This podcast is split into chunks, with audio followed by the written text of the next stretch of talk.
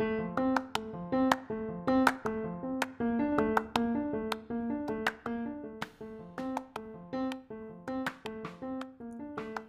plate is your life. あなたの食事にはあなたの人生が反映している。1ミリでも成長したいと思って頑張っているあなたはライフアスリート自分らしく生まれ持った力を最大限にチャレンジし続けられる喜びを最大限に感じたいと思って頑張っている方を応援しているポッドキャストです。そんなあなたが少し疲れてしまった時このポッドキャストを聞いて少しでも心が軽くなったり笑顔になったり自分らしくチャレンジし続けられる勇気を感じられたらなぁと思ってお届けしています。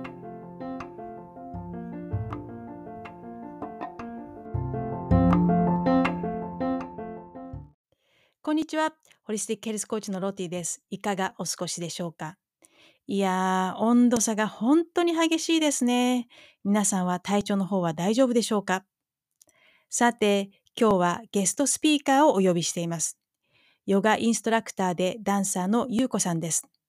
彼女は摂食障害と運動依存を経験されていて、それらを克服されて、今では元気でヨガインストラクターとダンサーをやっています。誰もが経験すること、真の体の声を聞いてほしいおかしいなと思ったら、一人で悩まないで相談してほしいと、自らの経験を踏まえて、摂食障害などで悩んでいる人の助けになればいいなという思いで、いろいろとお話しくださいました。それでは、ゆうこさんとの会話をお楽しみください。お願いします。はい、こんにちは。はい、こんにちは。じゃあ、早速今日はいろいろとざっくばらんに、えっ、ー、と、面白い話をできたらなと思っています。はい、よろしくお願いします。はい、お願いします。で、最初にじゃあ、よっこさんすみません。えっと、自己紹介の方お願いできますか？はい、えっと、八幡優子です。えっと、簡単に19歳からテーマパークでダンサーをしておりまして、えー、ダンスを始めたのが、まあ、15、6歳、中学3年生から高校1年生で本格的に始めて、それで、まあ、あの小さい頃からやっていく人たちに頑張って追いつこうと、無理やり あの頑張ったり、ダンススタジオ行くためにダイエットをしたりして、ちょっといろいろ若い時に無茶ぶりして体を壊し、29歳でダンスをやめて、たまたまあの行った留学先のカナダでヨガに出会いまして、そこで、まあ、カナさんとの共通にもなるんですけれども、ベリーダンスとヨガとあのフィットネスを融合したベリーフィットに出会いまして、でそこであの資格取らないと言われて、インストラクターにならないと言われたのがきっかけで、まあ、ベリーフィットのインストラクター、ヨガのインストラクターとして、10年ちょっとですね、はい、活動してきまして、でヨガを始めたらですね、昔よりダンスが踊れるようになって、若い頃よりいけるなって、どんどん進化するなって思って、楽しくなって、今、あのダンサーとして復活している次第でございます。素晴らしいです。ありがとうございます。ありがとうございます。では、はい。ロティさんの自己紹介もよろしくお願いいたします。はい、わかりました。はい。先ほど陽子さんが、えっと、おっしゃってた、えっと、留学先で、えっと、かなさんと一緒だったってお話しされたんですけれども、私も、あの、かなさん、え以前に、えっと、まあ、ポッドキャストでも、えー、ゲストに来ていただいたんですけれども、えー、かなさん同じで、えっと、ヘルスコーチをやっていて、かなさんと同じ、えーと、ヘルスコーチの専門学校を卒業しています。で、ロティっていう名前で活動しています。で、私、えっ、と、あのまあ、ヘルスコーチが、あのメインのお仕事ではないんですけれども、副業で、えーと、ヘルスコーチをやってるんですが、本業の方は、えーと、ロイヤーの方をやってまして、えーとまあ、ロイヤーで頑張りながらも、であのまあ、スポーツ選手、えーと、スカッシュをやってるんですけども、えー、この年でもまだまだ、えー、全全日本選手権出たりとか、頑張っちゃってるあのアスリートをやってるんですけども、それをやりながらヘルスコーチングの方をやってまして、でヘルスコーチ、あの今日のあの、えー、話題にもなってくるんですけども、ヘルスコーチの方としては、あの専門としてのリカバリー、で特に、えーと、エモーショナルイーティングであったりとか、えー、バーンアウト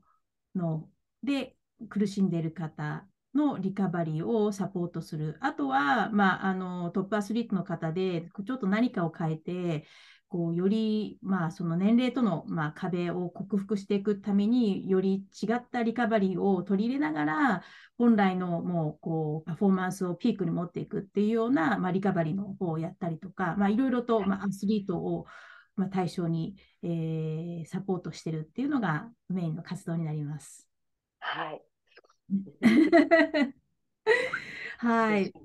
はいありがとう早速ですけれども、えっと、はい、今日は、まあ、メインのトピックとしては、まあ、エモーショナルイーティングであったりとか、運動依存であったりとか、まあ、陽子さんも私も共通するテーマがあると思うんですけれども、そこをちょっとざっくばらんにお話ししながら、えー、いろいろと、はい、まあ、あの聞いてくださっている方に、まあ、いい情報としてね、提供できたらなと思ってるんですけれども、まず、はい、そのエモーショナルイーティング、まあ、日本語でで言うと、まあ、摂食障害っていうあの一括りになってしまうんですけれども、うん、まあ、正式な、なんていうのかな、アメリカの定義っていうのは、摂食障害までいかない、こう3つのカテゴリーがあるとしたら、健康な食べ方、でこっちがもう、あのこう病院とか行かなければいけない摂食障害。で、ちょうどこの真ん中の狭間にあるのが、まあ、その健康的でない食行動って言われてるカテゴリーがあって、で、その中にエモーショナルイーティングっていうのが入ってくるんですけれども、と陽子さんも私もそのカテゴリーの中で右往左往していたっていう感じなんですよね。うんうんうん、そうですね。そんな感じがします。ね、なんか、あ、ごめんなさい、ロティさ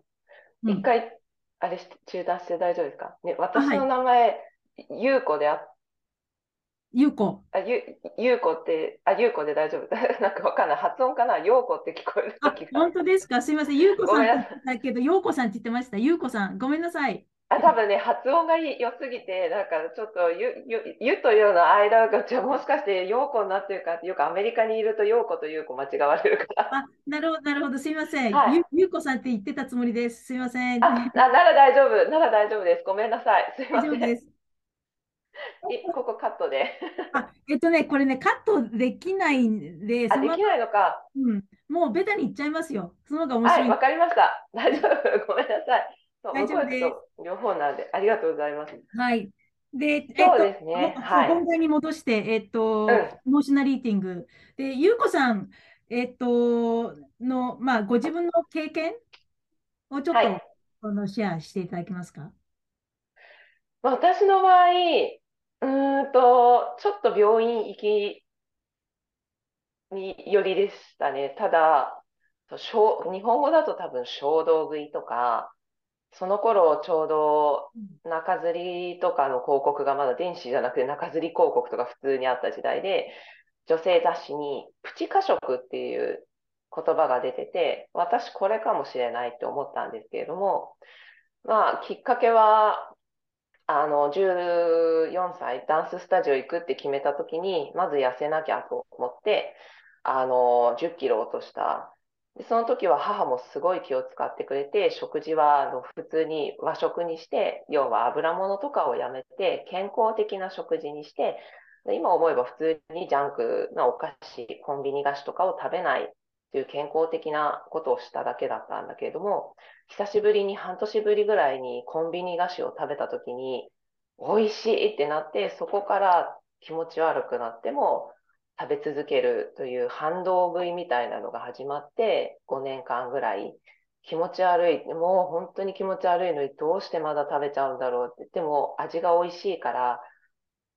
なんかもう胃はパンパンだし、気持ち悪いんだけど、舌が欲してるんですよね。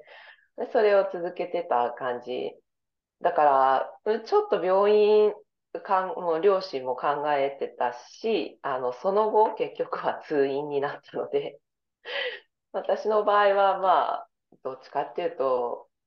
摂食障害寄りなのかなっていう感じで、うんうん、まあ、とある針の先生に、10年近く前にこの話をしたときに、あ、摂食障害ですねって言われたときに、かなさんの動画でも言ったんですけど、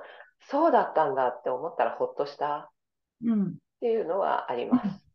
なるほどね。そうすはい。ると、まあ、ゆうこさんの、えーと、経験からすると、まあ、誰でもそういう食べ方しちゃうよね。で、気がついたら、ちょっと異常な食べ方をしてたっていう、そんな感じなんですかね。そうですね。だその時は自分だけで、自分だけというわけではないけど、まあ、私は吐いたりはしないけれども、まあ、いるんだろうな。でも、周り、自分の周りで気持ち悪くなってまで食べてる人っていう友達があんまりいなかったから、普通によく食べる人とかはいたけど、それは自分だけで、でも、その重度の摂食障害じゃないしっていう狭間で悩みましたね。うん、うん、うん、うん、うん。うん、うん。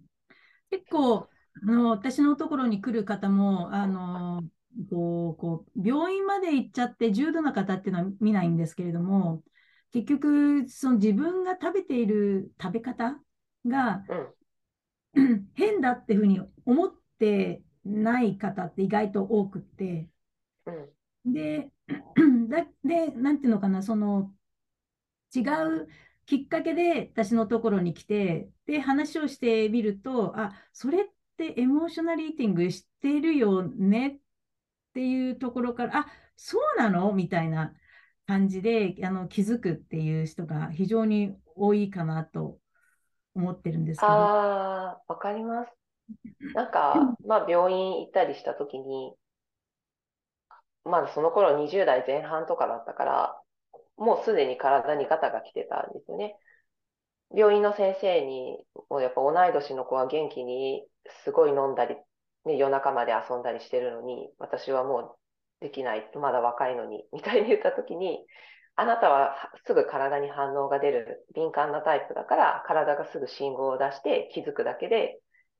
その、なんていうの、気づいてないだけ、何も症状がないとか、あと、信号がない、イコール健康なわけではないっていうのを聞いたときに、やっぱりそれもほっとしたので、もしかしたらそのロティさんが出会った方々とかも、多分体にはそういう信号が出てないとか、別にそれをやってても、あんまり体に害がないかもって思ってただけで、実はそうだっていう人は多分、うん、うん、たくさんいるんじゃないかうん、なってうん。そうですよ今お話し。て。うん。うん。例えば健康診断とかで行って、とてあのすごく数値が悪いとか、なんか病気ですって言われない限り、別に普通普通に生活してるし、普通に、なんだろう、仕事してるし、普通に友達と遊びに行ってるし、みたいな、そのまあ普通っていうのが、まあ、どういうものかってちょっと置いといて。本人的には、いや、別に普通にしてるか、別にあの入院しなきゃいけないほどのものでもないし、でもちょっとと時々なんか気持ち悪いなとか、と時々お腹が張るなとか、時々便秘するなとか、その程はい。度かなみたいなはい。はい。そうそう。で、そのぐらい誰でもそうだし、みたいな。あ、自分も言われたことあるんですよね。なんか、体が辛いって言った時に、みんなも辛くてがん、みんなそのぐらい、プチ不調ぐらい抱えながら、みんな頑張ってるんだから って言われることはもう今でもある。うん。そう特に、まあ、ダンサーもそうですし、その運動している人とか、まあ、あとは、なんだろう、こう、私の、まあ、本業で言うと、そのロイヤーの世界も結構みんな、こう、体育会系の人が多いので、頑張っちゃう。人が多いので、やっぱ頑張っちゃう人って、なんか、例えば、どっか痛いとこあって当たり前みたいなね。そうそう。そうですね。それ乗り越えないって一人前じゃないぐらいな。それはありますよね。なんか大変だったら、それこそ、あのエナジードリンクでも、とか、栄養ドリンクでも飲んどけば大丈夫じゃないとか、あとは眠気そう。はコーヒー飲んどけばなんとかなるでしょうとか。はい。もうそれ自体が ね、コーヒー飲まないとやっていられないっていう人はもう昔からよく聞くうんけど、まずそれ自体が正常ではないっていうことだよなって 自分がこうなると、ってから気づきましたね。うん、ですようん。で、ゆうこさんそれであの気づいて、それからと、まあ、克服しなきゃいけないっていうふうに、どういうきっかけで思ったんですか？それは私は本当にラッキーだったんですけど、あの、幸い、もう23歳ぐらいの時に、脳がある日突然、もうこんな気持ち悪い思いしてまでこれ以上食べたくないやってなったんですよね。だから、自然と気持ち悪くなってもまだ口に入れてるっていう行為は収まっていった。で、やっぱりね、この間もちらっとお話ししたんだけれども、その下剤飲んで痩せようとしたりとか、そう結局は楽して痩せようとするからそういうことするわけなんですけど、痛めつけてるんだけど、胃腸の機能もやっぱり弱ったので、あの、もうそこまで食べられなくもなりましたし、やっぱりね、そこからヨガに入っていって、カナダでオーガニックというものを知ったりしていって、あの別に今でも完全無添加やってるわけじゃないけれども、あの、なんだろう、ジャンクというものはそこまで食べられなくなった。うん、お酒も飲めなくなったし、でもね、ある人からは人生もったいないことしてねとか言われるんだけど、いやいやいやいや、私はすごくラッキーだったって思っています。うん、もちろん病院も、あ、ごめんなさい。どうぞどうぞ、もちろんどうぞ。うん、はい、あの病院にも行って治療したりとか、うんうん、今でもあの多少漢方を飲んだりとかは続けてるんですけれども、うん、あの全部自力ではないけれども、ありがたいことに自然とそうなっていきました。うん、なるほどね。やっぱりそのダンサーをやられていると、どうしてもこう、ボディイメージというか、見た目、あの、はい、こういう姿じゃないとダメとか、これぐらい、なんだろう、細くなきゃダメとか、なんか、その、うん、こう、固定観念で、こうなきゃいけないっていうのが先行して、でだから私はそそれと比べたら全然綺麗じゃないとか、全然ちょっと体つきが違うわっていうので、やっぱりこう、気軽に始めたダイエットがおかしくなっていってしまったって、そんな感じなんですかね。そうですね。で、やっぱり、それもかなさんの動画でも話したんですけど、どんなに痩せてもやっぱり元の骨格があるっていうことにも、だからなかなか足がや、あの、ももが痩せていかない。やっぱ棒みたいになって、例えばラインダンスみたいな衣装の時とかね、バレエの衣装ってやっぱり棒みたいになるべくカーブがない方を目指してたから、痩せても痩せても、あと顔がね、大きいとかストレートバックで、なんか背骨のカーブがあんまりないから、そういう一つ一つで痩せてみたけど、なんか違う。そこにも直面して、じゃあもっと痩せたら違うかもとか、うん、うん、安易な、まだね、解剖学とか全く勉強してなかったから、その頃、うん、安易な考えで、頭蓋骨とかだから変わらないのに、もっともっといったらみたいになっていきましたね。うん。はい。こう自分の目指すあるべき姿みたいなものを目指しちゃったんですかね？そうです、そうです。はい。まさにそれですね。なるほどね。やっぱりその運動系だと、どうしてもその摂食障害とか、まあ、エモーショナリティから摂食障害に行くっていうパターンがすごく多いんですけど、どうしてもやっぱりこう、見た目で評価される運動、例えばフィギュアスケートであったりはい、あとは体操であったりとか、あとは、はい、まあ、あの、かなさんは乗馬やられてたからね、あの、うん、乗馬であったりとか、あとは、はい、その体重別のこうクラスがある競技なんかは、やっぱりこう食との関係性が非常に悪くなってしまって、こう間違った情報、それこそ本当にもともと骨太の人はどんなに痩せても骨を痩せない。そうそう。削るかみたいな。そうそうそう。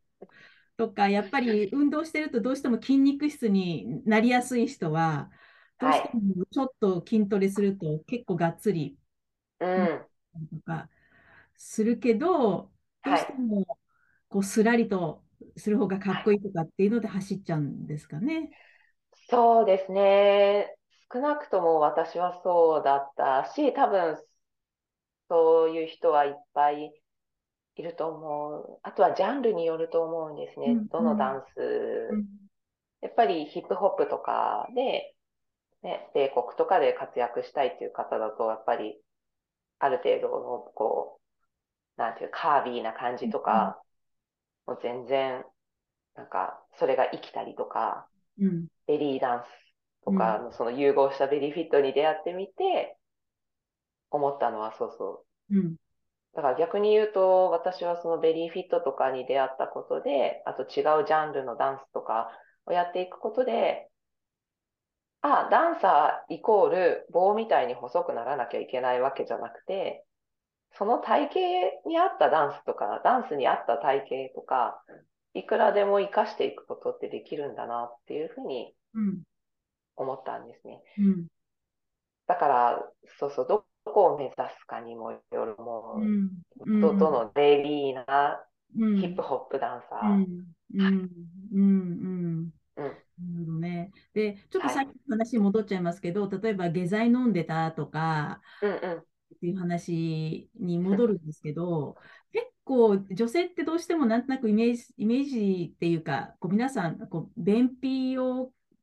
なんてはい。悩んでる人って多くて、だから下剤を飲むこと自体があんまり抵抗ない方がすごく多いような気がするんですけど、あの、はい。ゆかさんと話してて、私もすごく思い出したのが、あの私はすめちゃくちゃストレス過食、あのかいあの仕事のストレスでもう、あのめちゃくちゃこうストレス過食の方に走ってて、それで、なんだろう、いろいろとプレッシャーがすごいんですよね、そのあの同僚との競争であったりとか、だ競争を生き抜いていかなきゃいけないっていう中で、どうしてもこう、なんですかね、こう、なかなかこううまくいかない時であったりとかすると、どうしてもこうストレス発散で食べ物に走ってしまうっていう感じで、で、で海外だったので、あのよ夜遅く帰ってくると食べれる食べ物の選択って、それこそテイクアウトだとチャイニーズとか がっつりはいテイストなくて、ないなんかがっつり食べてて、で、そうするともちろんお腹が張るから、なんか定期的にそういえば私下剤飲んでたわみたいな、あ、はい。そう聞いてて思いましたんですよね。ねえ、まあ母もそうで、母は妊娠を機に便秘症になったのかな。考えたら、そう、祖母もなんか飲んでたし、だ結構、その、代々そういう感じ。で、周りにもそういう、ね、薬を普通に売ってるし、下手したら、なんていうんだろう、こう、綺麗なモデルさんのなんかこう、女性に人気の、すごい健康的な女優さんがそういう CM に出てたりすると、あ、なんか恥ずかしいことでもないし、気軽なんじゃん、みたいな感じで、だから、ダイエット目的で、飲ん、吐く代わりに飲んじゃう人もいれば、多分普通に便秘症で、普段から取り入れてる人もいっぱいいると思いますね。今話してて思いました。でも、それは普通じゃないんですもんね。普通って、あのね、こう、普通のリズムがあって、で何もしなくたって普通にね、あの、こう、排泄できるっていうのが健康的で、それができないから薬に頼ってしまう。で、その原因が食べ過ぎだからっていうのも おかしなもんですよね。本当にそうですよね。なんか自分の中で吐くよりマシだって思ってたんですけど、うん。で、結局、ね、旅行の前の日に食べ過ぎたから下剤飲んで、次の日旅行中行きたくなったら困るから下痢止め飲んで、何をしてたんだろうっていう。確かに、確かに。うん。私も、その、胃薬はもう常備、もう離せない。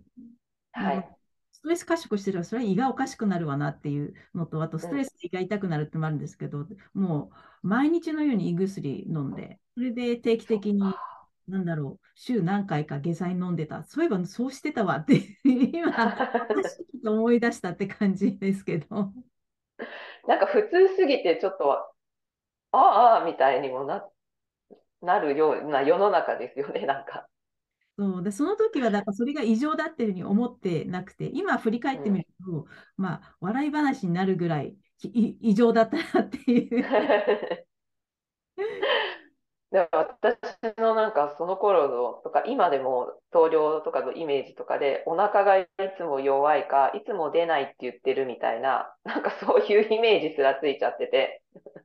なんかいつもそれに悩まされてる人みたいな。でそれにもなんかこう恥ずかしいとか、うん、それはあったかな。なんかいつもそういうなんかね、トイレのお悩み抱えてる女みたいな感じのなんかレッテルじゃないけどついちゃって、何してんだろう情けないみたいな。で、今度そのどうしてあんなことしちゃったんだろうっていう時期が逆に一時期ありましたね。うん、うん、結構長かったかな。うんうんでよく、あのー、こう語られるというか、この私が専門としているそのスポーツのジャンルのそのスポーツ心理学の中でもそうなんですけれども、はい、食との関係性、まあ、摂食障害とかまでもいかないまでも、うん、そうなっちゃう人の共通点としてあるのが、やっぱりそのこうスポーツ依存症というか、えーはい、運動依存症というか、まあ、こういう言葉がよく出てくるんですけれども、ゆうこさん的にはそのあたりどう考えてますか？あの、経験済みなので。もう今日は歩くぞって決めたら、ね、それこそお腹いっぱい食べたばっかりで、少し経ってからの方がいいのに、今日はやめといた方がいいのに歩くとか、足が痛い、腰が痛いのに無理やり歩いてるとか、決めた歩数とか、数字で何歩って決めて、それ歩くまでは絶対やめないとか、ダンスとかもだからそういう、だんだんなんか目的が変わってきちゃう。カロリーも消費したいがためにダンスに行くみたいになっ今日も休まないみたいになって、だんだん楽しくなくなってくるんですよね。うん、何のために踊ってるんだろうっていう目的がずれていく。で、あの、まあ、自分がヨガインストラクターになってから、あの、スポーツクラブとかスタジオで働くようになってみると、やっぱり、あ、ちょっと依存症かもっていう方を結構見て きたので、うん、なんか、ほん、うん、この時間ですっごい形相で急いできて、多分ね、お家帰った方が気持ちもリラックスするだろうになとか、お家でストレッチしたらいいだろうになって思うような感じとか、客観的になるとまたそれが見えたりとかしてくるので、うん、まあ、あとは前にも話したやっぱりホットヨガで汗かかないと気が済まない、うん、かかないとやった気にならない。それが結構、うん、依存症かもっていうのに気づきやすかったですね、ホットヨガ。なるほどね。はい、やっぱそれは、あれですかね、食べた分、あのカロリーを消費しなきゃいけないって思って、うん、えっと運動をたくさんやっちゃうって、そんな感じなんですかね？多分それもあるし、そう、あの、小山かなさんとの動画でもお話ししたんですけど、その、多分アスリートの方とかも多いと思うんですけど、うん、すごく筋肉が落ちることへの恐怖。うんうんうんうんうん。はい。自分もわからなくないので。ね、そうなんですね。こう、やっぱり一生懸命頑張ってつけた筋肉が落ちちゃうのが嫌だからみたいな。そうそうそうそう、そうです。なんかこう、ね、一日休むと自分に分かって、二日休むと周りに分かって、三日休むとお客さんに分かるっていう言葉があったりもするぐらいなので。まあでも、この年までやってくると、あのね、本当に、まあオリンピック目指す選手とかまで 私は違うんですけど、長くつけて、長くや持続してきた筋肉は、ちょっと休んだぐらいでは簡単に落ちないし、むしろ場合によっては休んだ方が良かったり、休んだ方が早く回復する場合もある。うんうんうんうんうんうん。はい。ですよね。うん、うん、はい。なんかその運動依存っていうと、なんかあんまりピンとこない人がたくさん、あの、多分いると思うんですけども、あの、なんか依存っていうと、例えばアルコール依存とか薬物依存っていうのは多分皆さん馴染みがあるけれども、こう運動依存って何それみたいないう人すごく多いなと思うんですけど、はい、やっぱり見てると、その一つの側面として、えっと、例えばトレーナーさんもそうだし、インストラクターの方もそうなんですけど、私の身近にもいるんですけれども、結局過食をしちゃう人がいて、そうすると、はい、まあ、若いうちはそれなりにやっぱ代謝がいいから、体型を保てているけど、年いくとなかなか 体型保てなくなる。だけど、食べる量は減らない。もともとストレス過食をしてるから、はい、まあ、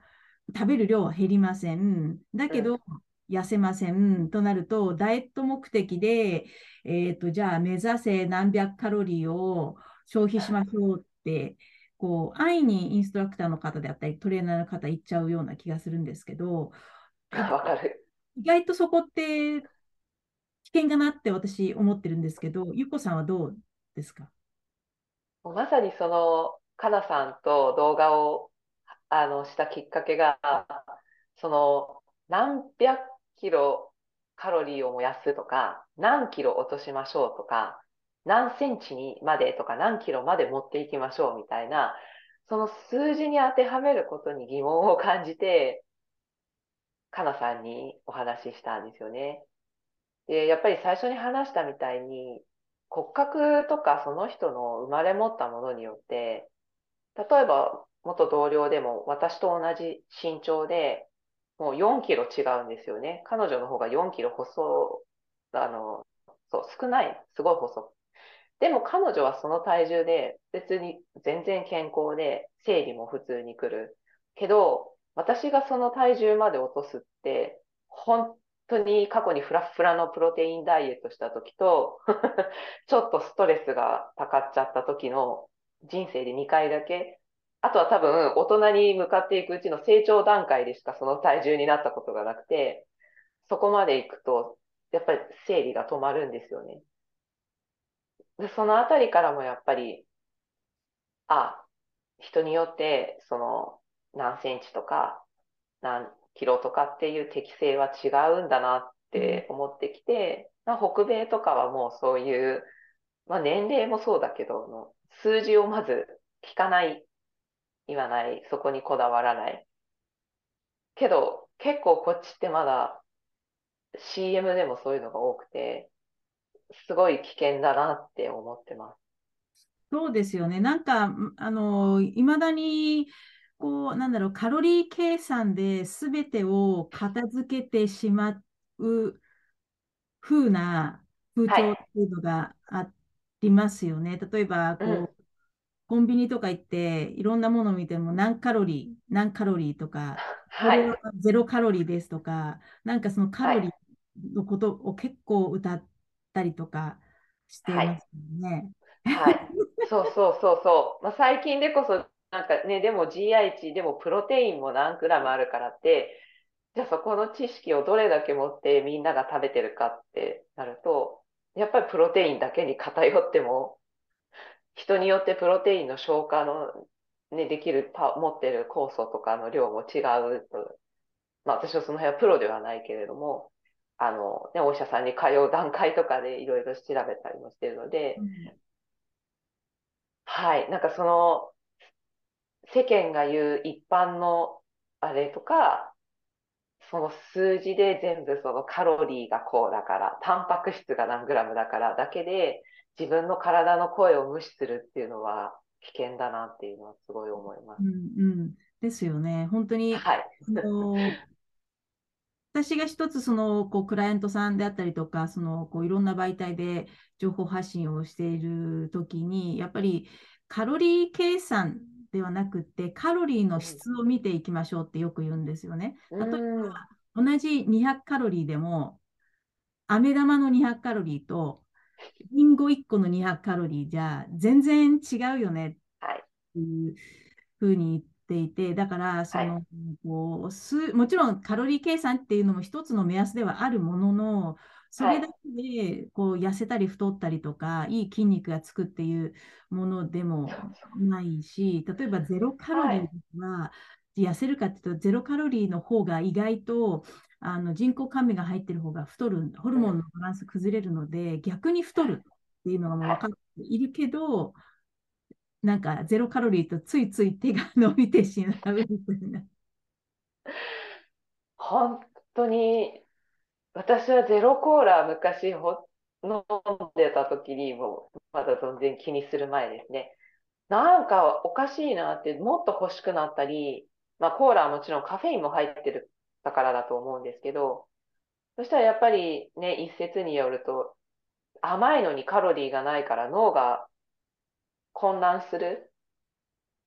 なすっごいそれ飲んだと、あの時の感覚を思い出すと、あ、まさにそんな感じ、みたいな。そうそう。だからなんか、その数字よりおっしゃる通り、い食べるものの質？で、やっぱりゼロカロリーじゃ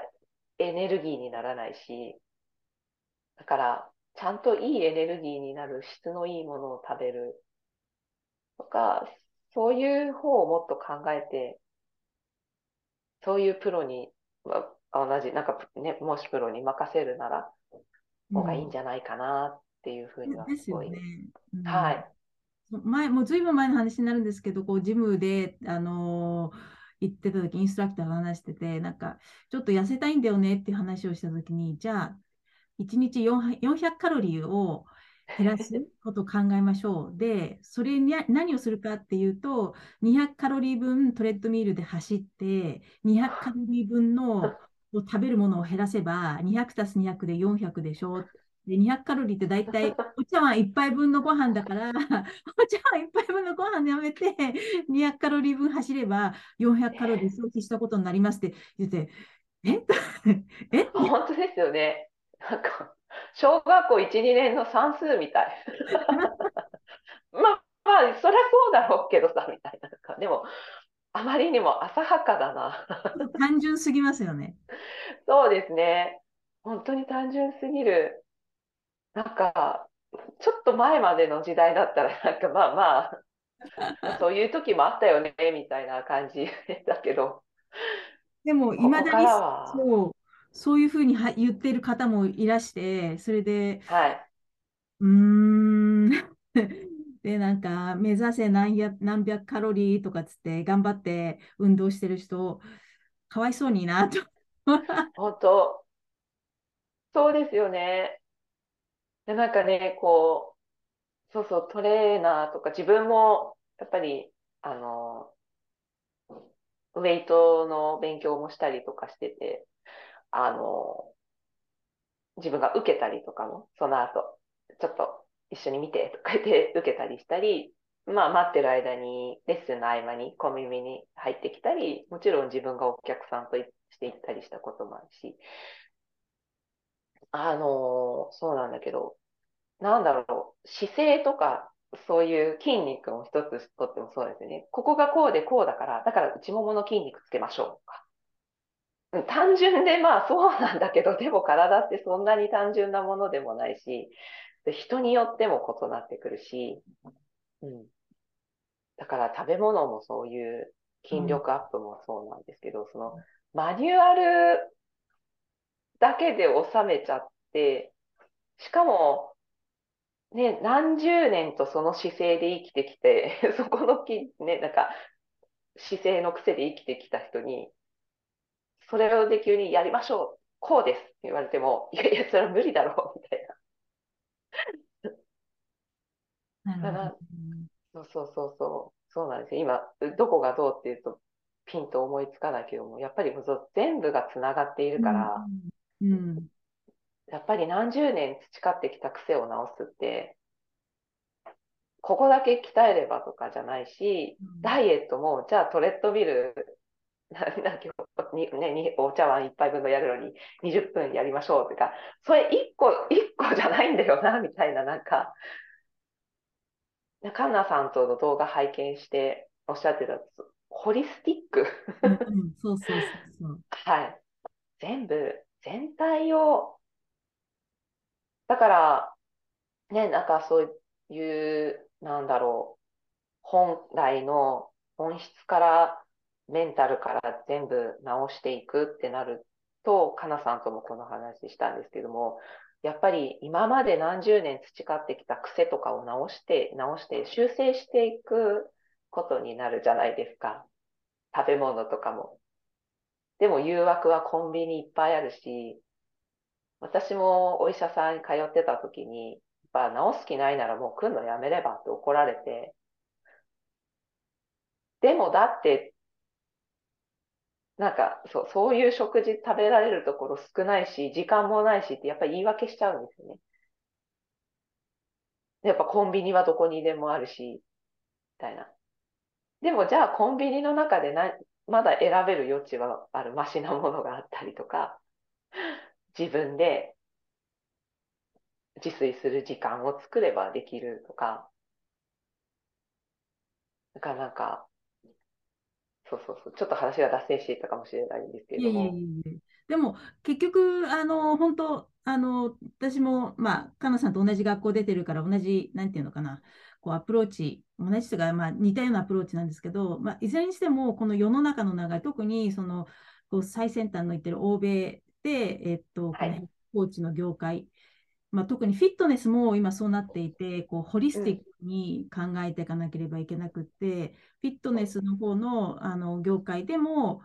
こうフィジカルだけじゃなくて、メンタルの部分もしっかりと整えていって、バランスを取らないと、結局何のためにダイエットしてるのって言った時に、はい、細くなることが目的ではなくて、うん、こう自分に自信こういう体型になったら自分に自信持てるだろうとかっていう、そのその体型が、なんていうのか、マッチ棒みたいなどうかっていうのはちょっと別なんだけれども、自分の体が健康的な体型っていうのはそのか、その人に合った体型っていうのがあって、それを目指すために、まあ、ダイエットだったりとか、運動であったりとかしてるわけで、で、それをやっぱりしっかりと、こう、メンタルの部分の、まあ、こう、整えていく。で、食事も整えていく。で、それが結局一緒に整えていかないと、どっちでもバランスが崩れちゃうと、極端に変な方向に行っちゃうねっていう、そういう流れだと思うので、でそこがまだまだ日本には入ってきてないんじゃないかなっていう気はしていますが、実際フィットネス業界におられてそう感じますか？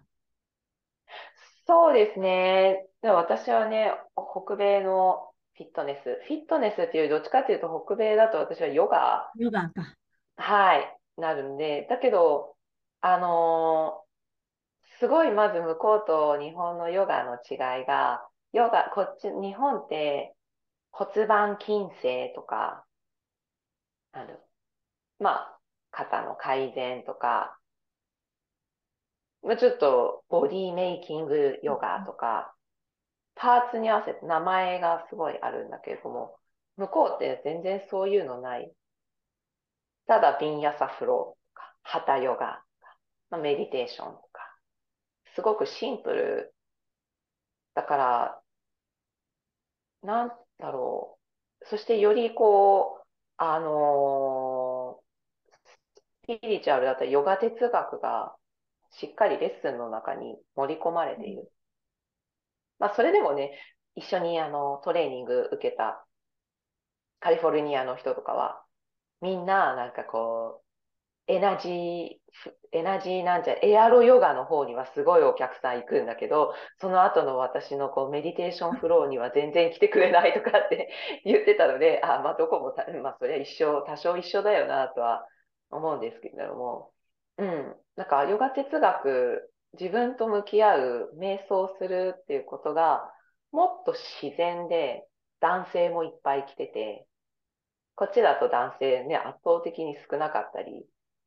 まあもちろん向こうでも、ええー、とかってちょっと恥ずかしいなみたいな男性もいるけど、より浸透しているなっていう気がしますね。であとまずフィットネス人口が北米の方が全然多いと。日本は結構あの世界でもまだフィットネス人口が少ないっていうのは、うん、日本のスポーツクラブでも言われてるんで、うんうん、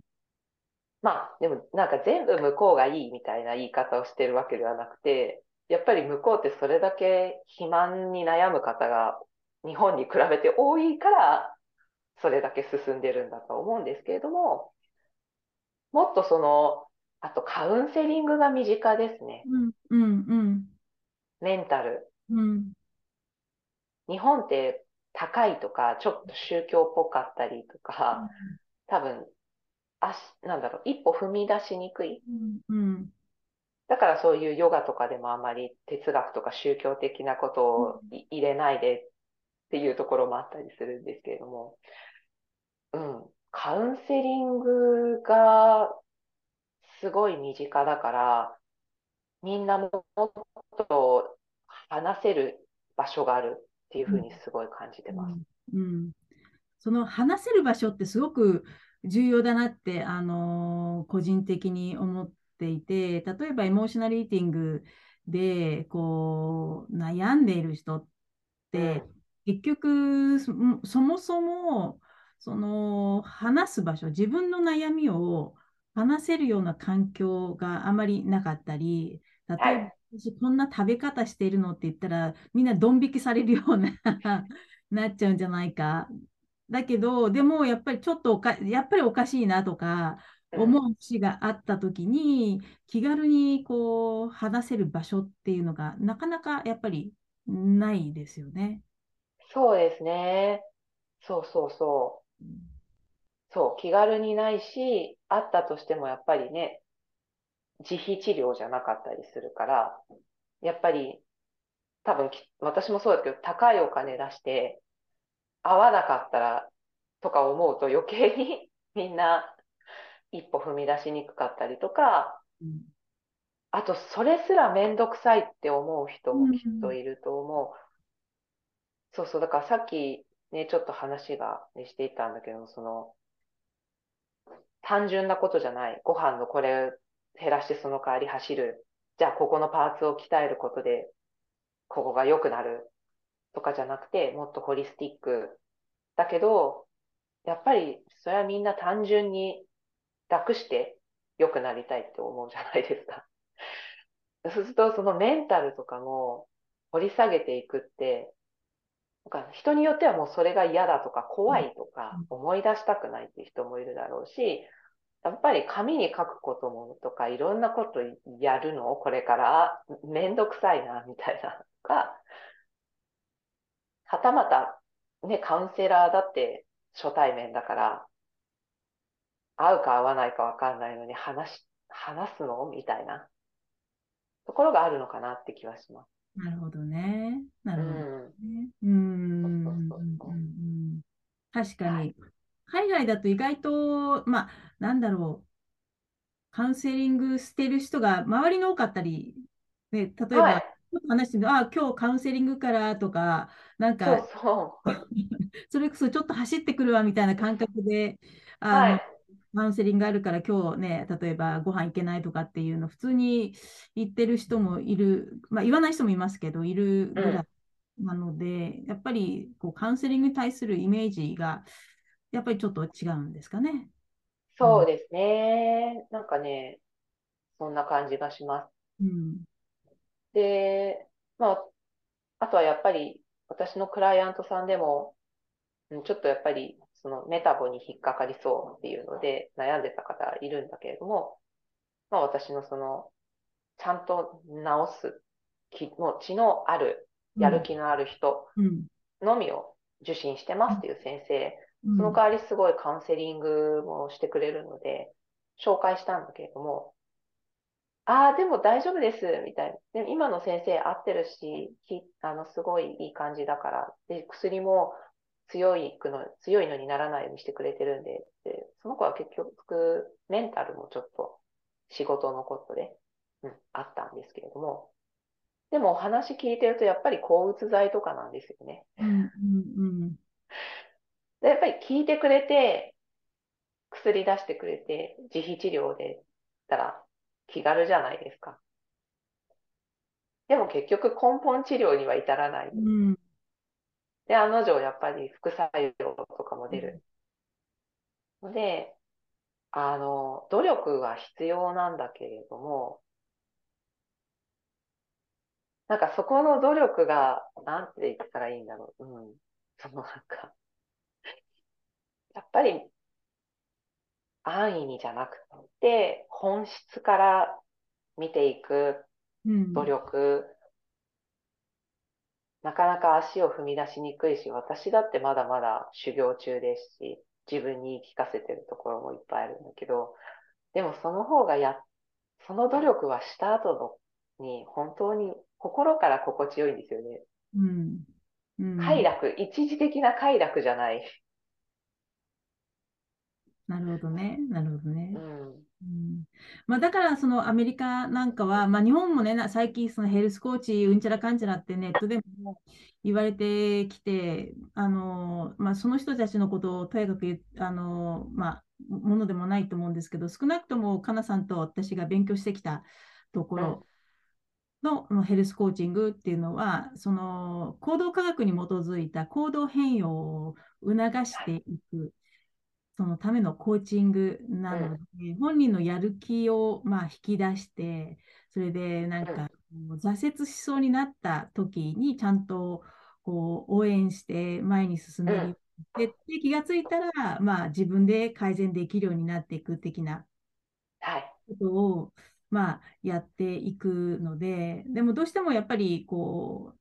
う、まあ、何でもそうですけど、食生活を変えるもそうだし、何か習慣を変えるって本当に 一筋縄ではいかないので、やっぱりそういう伴走してくれる、ね、あの人がいるっていうのが、まあ、いいんじゃないかなとは、はい、的には思ってるんですけどね。うん、はい。じゃあ、すごくそう思います。あの、そう、本当に、そういうカウンセラーがもっともっと必要だなって思うし、うん。ちゃんと、なんだろう、真に寄り添ってくれる。その一時的に話聞いて、そうだよね、そうだよねって、まあ、言ってほしいじゃないですか、みんな。うん、だし、でもそれで終わりじゃない。ああ、言って、聞いてもらってすっきりしただけじゃない、その先にを導いてくれるって、すっごい必要だなって、うん、今すごい聞いていて思いましたね。うんなるほどね。そうすると、ちゃんと、はい、もっと、えー、ちゃんと行動変容できるヘルスコーチっていう人が増えるといいなって感じですね。いや、本当にそうですね。だから、私とかは、ね、もう、あの、ヨガの、まあ、インストラクター、トレーナー、兼、まあ、ダンサー。で、あの、なんて言ったらいいんだろうな、その、自分の体に悩む人とか、体型に悩む人とか、あと、どっちかっていうとそうだから、ボディポジティブ、ボディニュートラルで、で、別にその太ってることとか、じゃあ自分が、ね、手足がダンサーの中で短いとか、そういう、ね、身長がとか、そういうのを無理に受け入れろというわけじゃないけれども、ダンサーとかも役によっていろいろあるし、その中から自分に合うものを選んでもらっていくとか、自分の過去のね、無茶ぶりダイエット経験から、もっとこう、健康的に。ね、やっぱり昔は本当に、あの、聞いたことある話だと、新体操とかやってた人とかは、コーチが、生理が止まりましたって言ったら、よし、よくやったって言われたっていう、言ってたので、そういう時代から今変わっていく時なので、それに合わせたインストラクションができていければいいなと思うし、私の範疇を超えるようであれば、やっぱり、ロティさんとかカナさんに。なんだろう、なんかそういう、ね、みんな回し物ではないですけど、ではなくて、ちゃんとみんなでそこのそれぞれのニーズのところをサポートしながらやっていけるようなのが、もっともっと日常になればいいなと思います。そうですよね。うん、はい。そうそう。なんか、え、なんか、紹介されたとか、そういうのでもなく、気軽に、あ、だったら、こういう風にしてったらいいいいんじゃない？このコーチとかいいんじゃない？っていうのが普通になれば、いいなってすごい思います。うん意外と、あれなんでしょうね、そこがまだまだこう、まあ、こう環境のせいなのか、まあ、情報がまだまだ行き渡ってないせいなのかわからないですけど、あのー、本当求めてる人って意外と多いような気がして、ただ、それを本当に求めちゃっていいのかなって、うん、それを求めちゃうことで自分が弱いとか、あね、なっちゃう人が多いのかな。ね。確かに、自分でできるんじゃないかとか、まあ、やっぱり私もそうだったけれども、なんだろう、コーチとかトレーナーつけてって、やっぱりそれだけ料金もかかることじゃないですか。でもそれって、なんだろう、すごく自分のための投資、今思えば、なんだけれども、やっぱりその時は若かったし、そうするとやっぱりなんか、お金に頼ってるような気もしたりして、自分でできるんじゃないかってやった結果が、今話したことだったので。でも、うん、ちゃんと病院に行ってカウンセリング受けて、ヨガもね、やっぱりちゃんとトレーニングを受けていくと、自分では気づかない、気づけないことがたくさんある。ので、それは甘えじゃないし、それは他力だったわけでもなくて、そこから自分の身になったことがすごくあったんで、もうこれは学びですよね、本当に。うん。うん。一人ではできない学び、うんうん、極上の学びだと思います。なるほどね。はい。こうなんか話は全然すごくなんかもう尽きなくって永遠と喋ってられるんですけれども、えっと、そうですね、こう、まあ、改善の話もしたので、ちょっと最後にですね、えっと、ゆうこさんの方から、こう聞いてくださっている方に何かメッセージとか、まあ、自分のちょいお伝えしたいことなんかあれば、ぜひお願いします。なんかこうみんな多少不調だしとか、みんなこれぐらいはだろうとか、もうそんなこと思わずに、自分がおかしいって思ったらもうそれは体が出てるサインだし、自分一人だけなんだって、ね、よくかなさんとかも動画でおっしゃったけど、やっぱりね、性的マイノリティから今の時代は含めて、自分だけじゃないことって、実はみんなていうか多くの人が持ってることっていっぱいあるから、あの、そういうもし話せる場があって、自分がそれによって救われる場があるなら、どんどん、あね、まず私たちにコンタクト取っていただくだけでも大きな一歩になると思うので、とぜひ、あの、一人で抱え込まずに、自分の体を本当に芯から大事にしていただきたいなってそしたら何歳になっても、そこからもっともっと青春が始まると思います。うん、ありがとうございます。そうですよね。なんか、あの、私のクライアントさんで、そのトップアスリートの方がいらして、で、あの、若い頃はもう燃え尽きても死んじゃってもいいからやり、やり遂げたいとかって思ってたらしいんですけど、今になって、いや健康じゃないと全く意味なくて、結果よりもまず体とか心の健康、そこがあって初めて結果が出るっていうこと、よく分かったよみたいな話を やっぱりおかしいと思ったらね、あのー、気軽にコンタクトしてきていただきたいですよね。そう。だからそう、あと親がなんて言おうとかな。うちは結構、うん。うちの親もダイエット繰り返してるんだけど、へたらないから、みんなそのぐらいとか、私だってそんぐらいあるか、あるんだけど、基準は自分で、自分基準でぜひ判断していただきたい。うん、親も大好き。確かにね、そう、若い子、特にジュニアの子たちとかね、お子さんは親の言ったことがとか、まあ、最近お友達とか SNS もそうですけど、大きいですかうらね。ん、そうですね。そうそう。まあ、お母さんがね、特にある程度自立するまではボスだから、やっぱり全て、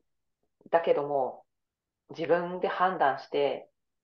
ダメだって思ったなら、やっぱりそれは自分のうん声を一番大事にしてもらいたいなって思う。うんはい。はい。はいやっぱ自分の体の声は大切にしましょうっていうのが最後のあれですね、メッセージですね。そうですね。何を食べるか、何をが運動するのか。そうそう。はい。真の声を聞く。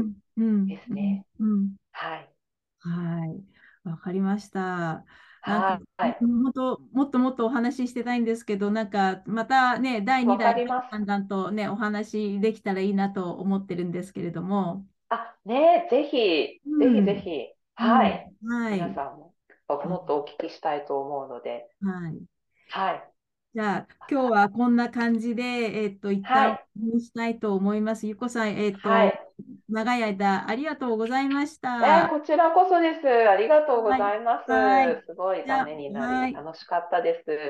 ではまたお願いしはいます。。またお願いします。はい、どうもです。はーい、失礼します。